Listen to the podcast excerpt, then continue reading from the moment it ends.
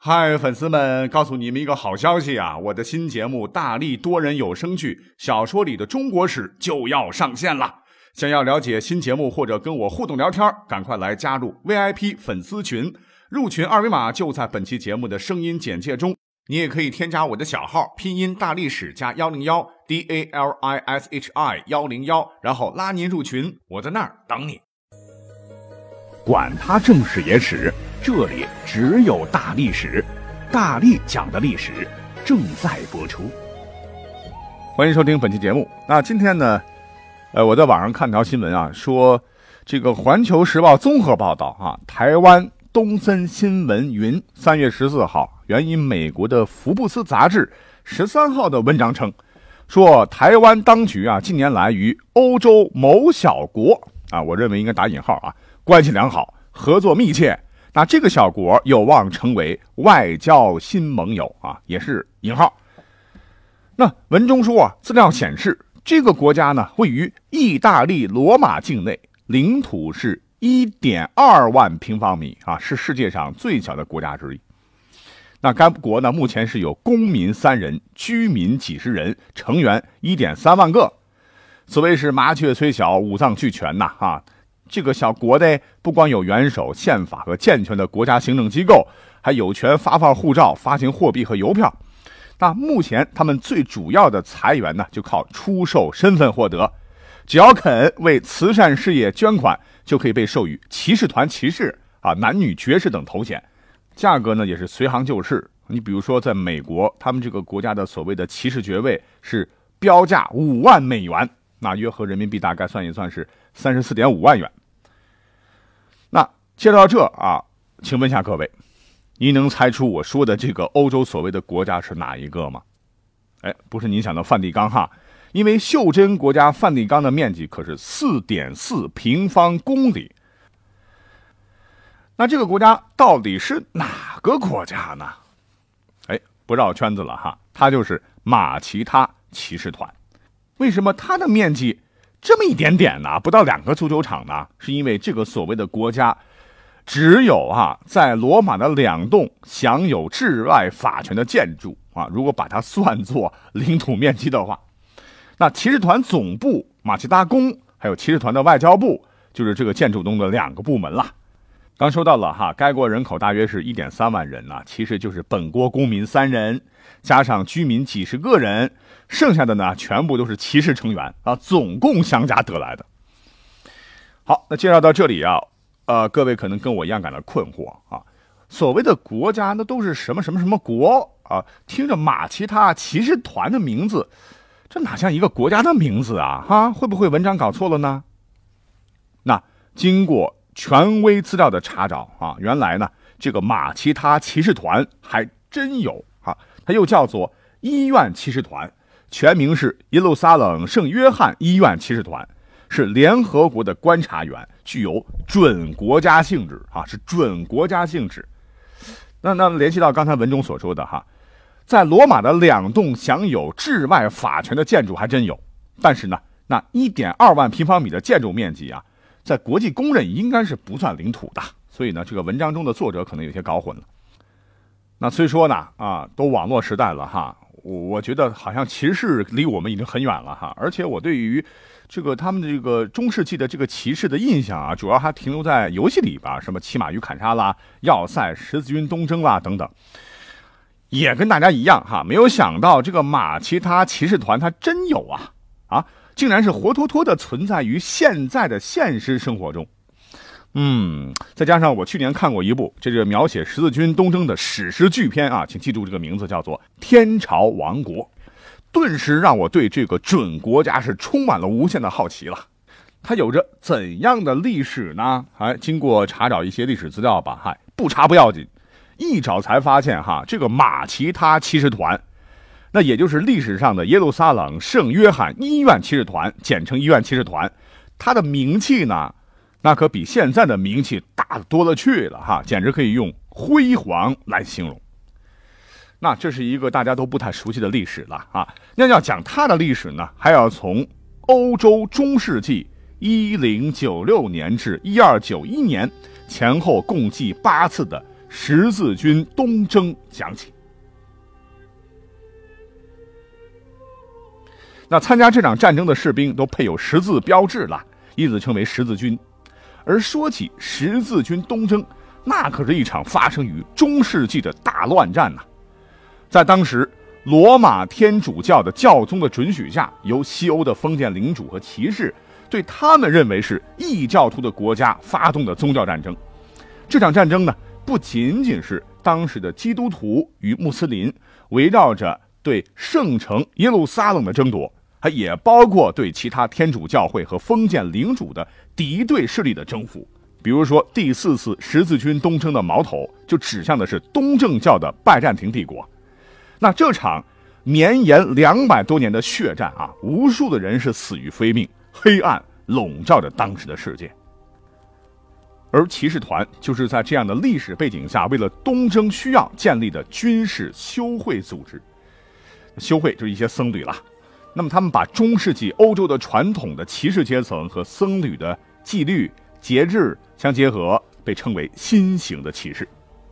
那骑士团大大小小的有很多，以上帝之名啊，要杀掉异教徒什么的，所以他们一路是攻城略地啊，占领了当时包括耶路撒冷在内的地中海东岸的广大富庶地区，并在那里呢建立了耶路撒冷、安条克、迪利波利和埃德萨四个基督教国家。啊，当然最后都被阿拉伯人一一击败啊。那随着时间的推移，那通过继承遗产、接受赠与以及掠夺啊，骑士团组织的实力是越来越强大啊，成为了重要的军事政治力量。其中呢，最重要的有三大骑士团，那他们的实力差不多可以和当时的这些王国是相提并论，是作为独立的军事力量啊，不受任何一个国家的节制。只是名义上接受教廷的领导了。这三大骑士团，我们根据成立时间，分别是耶路撒冷圣约翰医院骑士团，简称医院骑士团，也就是后来的马其他骑士团；还有就是圣殿骑士团啊，它的名气是三个当中最大的，以及条顿骑士团。那圣殿骑士团是十字军东征期间呢最显赫、力量最强大的骑士团。成立于一一一九年，正式全名为基督和所罗门圣殿的贫苦骑士团。他们特征呢，就是白色长袍上会有红色十字。他们是十字军中最具战斗力的一群人。他们还有自己的口号啊，是 God wills it，神的旨意。主要呢是由法国骑士组成的。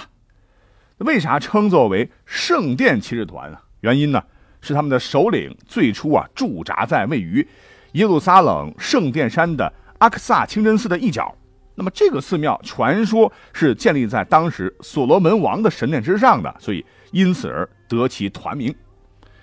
在一一二九年，圣殿骑士团得到了当时罗马教廷的正式支持，拥有诸多特权，所以他们的规模、势力和财富啊是迅速发展啊，甚至在当时在他们管辖的范围之内呢，还发展出了最早的银行业。因为这个圣殿骑士团和十字军的命运是密切相连的呀，啊，所以在一二九一年，圣地陷落了啊，阿拉伯人取得了战争的胜利，所以呢，他们也失去了根据地，最终呢，沦为了当时的法国国王为了解决财务问题的牺牲品，因为他们都很有钱呐，哈，法王眼红啊，所以在一三零七年的时候，很多的成员在法国被捕，残酷的审讯之后，以异端罪名处以火刑。那圣殿骑士团以悲剧的方式在历史上画了个句号。而说到的这个条顿骑士团呢，那它的成立是最晚的了。当时啊，神圣罗马帝国皇帝，外号叫红胡子的腓特烈一世，统帅着德意志军队啊，率先开赴小亚细亚。可惜嘞，这老伙计走到一半就见上帝了啊！他的儿子叫做施瓦本公爵，继承遗志，继续东征。条顿骑士团呢，就是在这样的背景下，在一一九八年三月五号成立的。啊，这个条顿骑士团的正式名称为耶路撒冷的德意志弟兄圣母骑士团，又译作德意志骑士团。早期成员呢，都是清一色的德意志贵族骑士。他们呢，也有口号，那就是帮助、守卫和救治。不过，条顿骑士团是生不逢时啊。跟圣殿骑士团和医院骑士团相比啊，这个发展的这个有点缓慢了，而且根本就不是一个量级。所以呢，条顿骑士团在小亚细亚的经历啊，呃，好像没有什么突出的表现啊。不过等他们后来到了欧洲呢，在德意志东方殖民的历史上，却给世人留下了浓重的一笔啊，这是后话了。那到现在呢，条顿骑士团据说呢还存在啊，成员呢已经不足千人了。那跟医院骑士团，也就是马其他骑士团，现在还有一万多名骑士相比，已经是彻底没落了。好，讲完了两大骑士团，我们要讲到最后一个骑士团，也是本期节目重点介绍的耶路撒冷圣约翰医院骑士团，也可以叫做医院骑士团，或者是马其他骑士团。那历史上，他之所以能够赫赫有名啊，就是在十字军东征的时候，他赢得了好口碑啊。他成立的时间呢？比圣殿骑士团和条顿骑士团都早啊，成立于十字军第一次东征的1099年。那医院骑士团最初的标志是黑底白色的八角十字，到13世纪中期呢，开始普遍使用红底白色的八角十字。那这种八角十字也因为骑士团之名被称之为马其他十字。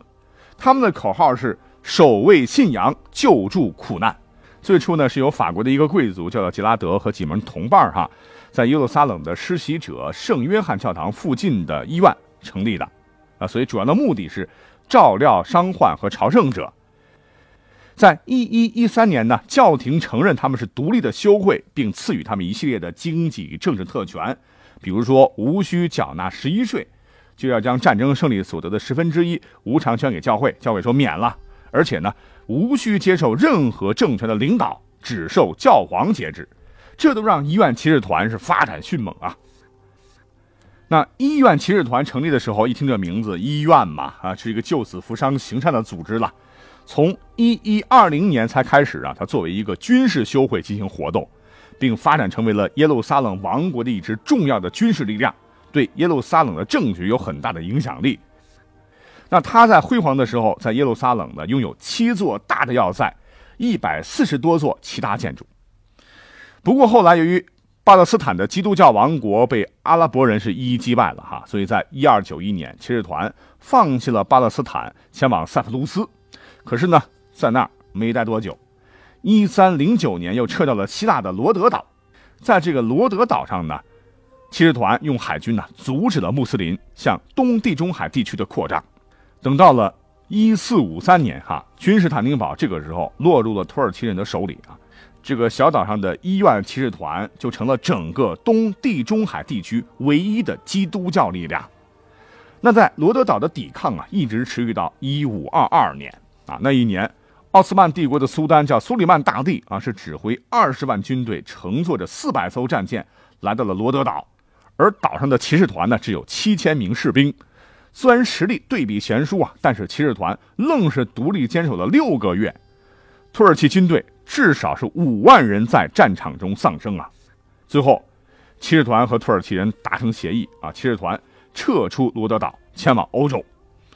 那在欧洲的七年时间里，他们又多次的迁徙，居无定所。到了一五三零年，奉教皇克雷芒八世和神圣罗马帝国皇帝查理五世的命令。医院骑士团来到了马其他岛啊，在岛上建立了马其他骑士团国。那前头讲了，跟土耳其人在罗德岛大战呢啊，结果土耳其人说：“我放你们一马吧，你们去欧洲啊，不要再回来。”哎，这些骑士团的人怎么又卷土重来了呢？所以呢，土耳其人觉得安全受到了威胁啊，在一五六五年又派出大军进攻马其他。那这场大战呢，一开始就和上次在罗德岛上的大战很相似。骑士团人数很少啊，是苦苦支撑，绝大多数的城市都被摧毁了啊！骑士团的成员一半战死。就在骑士团眼看着支撑不住的时候，从西班牙来了一支援军，战场局势顿时扭转啊！土耳其军队仓皇撤退，损失达到三万多人。这次大胜呢，使马其他骑士团国获得了一段时间的和平局面。可是，在一五七一年。土耳其人被打败了哈，自以为是海军不行啊，已经发展的差不多了哈，决定再次起兵，企图消灭骑士团。不过这次他们败得更惨哈，还没到马其他，结果在海上呢就遇到了西班牙的当时的无敌舰队啊，土耳其舰队几乎全部击沉。此后，马其他骑士团国进入了鼎盛时期。举个例子，只要你的船上挂上啊马其他八角十字的这样一个旗帜，你在地中海啊没人敢动你。那这样的局面，直到法国出现了一个军事天才拿破仑，在一七九八年六月十一号，迫使医院骑士团向法军投降，法军彻底占领了马其达岛，终结了医院骑士团在马其他岛的统治。那岛上的骑士团、教堂和修道院被法军洗劫一空，骑士团的大部分成员前往了俄罗斯，在那里呢，俄罗斯的沙皇当时是保罗一世，说给予他们庇护，而骑士团则选举保罗一世为新的骑士团大团长。那离开了马其达岛之后，骑士团失去了领土，但是作为一个组织呢，依然存在。在一八三四年，骑士团在罗马重建总部，终于再次稳定下来。军事使命是已经完结了，但是此后呢，他们主要是从事慈善事业，直到现在啊，他们依然是联合国的观察员组织，是个准国家，总部是在罗马，享有外交权利。哎，这就是马其他骑士团的前世今生。好家伙，从一零九九年到现在啊，这个组织还依然存在着啊，顽强的生存着，这绝对是一个值得点赞的打不死的小强。好了，我们本期节目呢，详细介绍了十字军东征的三大骑士团，重点讲了讲医院骑士团，也就是现在的马其他骑士团。因为这段历史非常复杂了，所以呢，只能是简单讲讲。那想要了解这期间的历史的朋友，不妨可以看看我刚才推荐的那部电影啊，豆瓣评分七点八，史诗大片《天国王朝》啊，最好找到导演剪辑版呢，一定会让你热血沸腾啊，比什么特洛伊、亚历山大、亚瑟王，我跟你说，绝对高出不少嘞。不看真的会后悔哦！感谢收听本期节目，下期再会。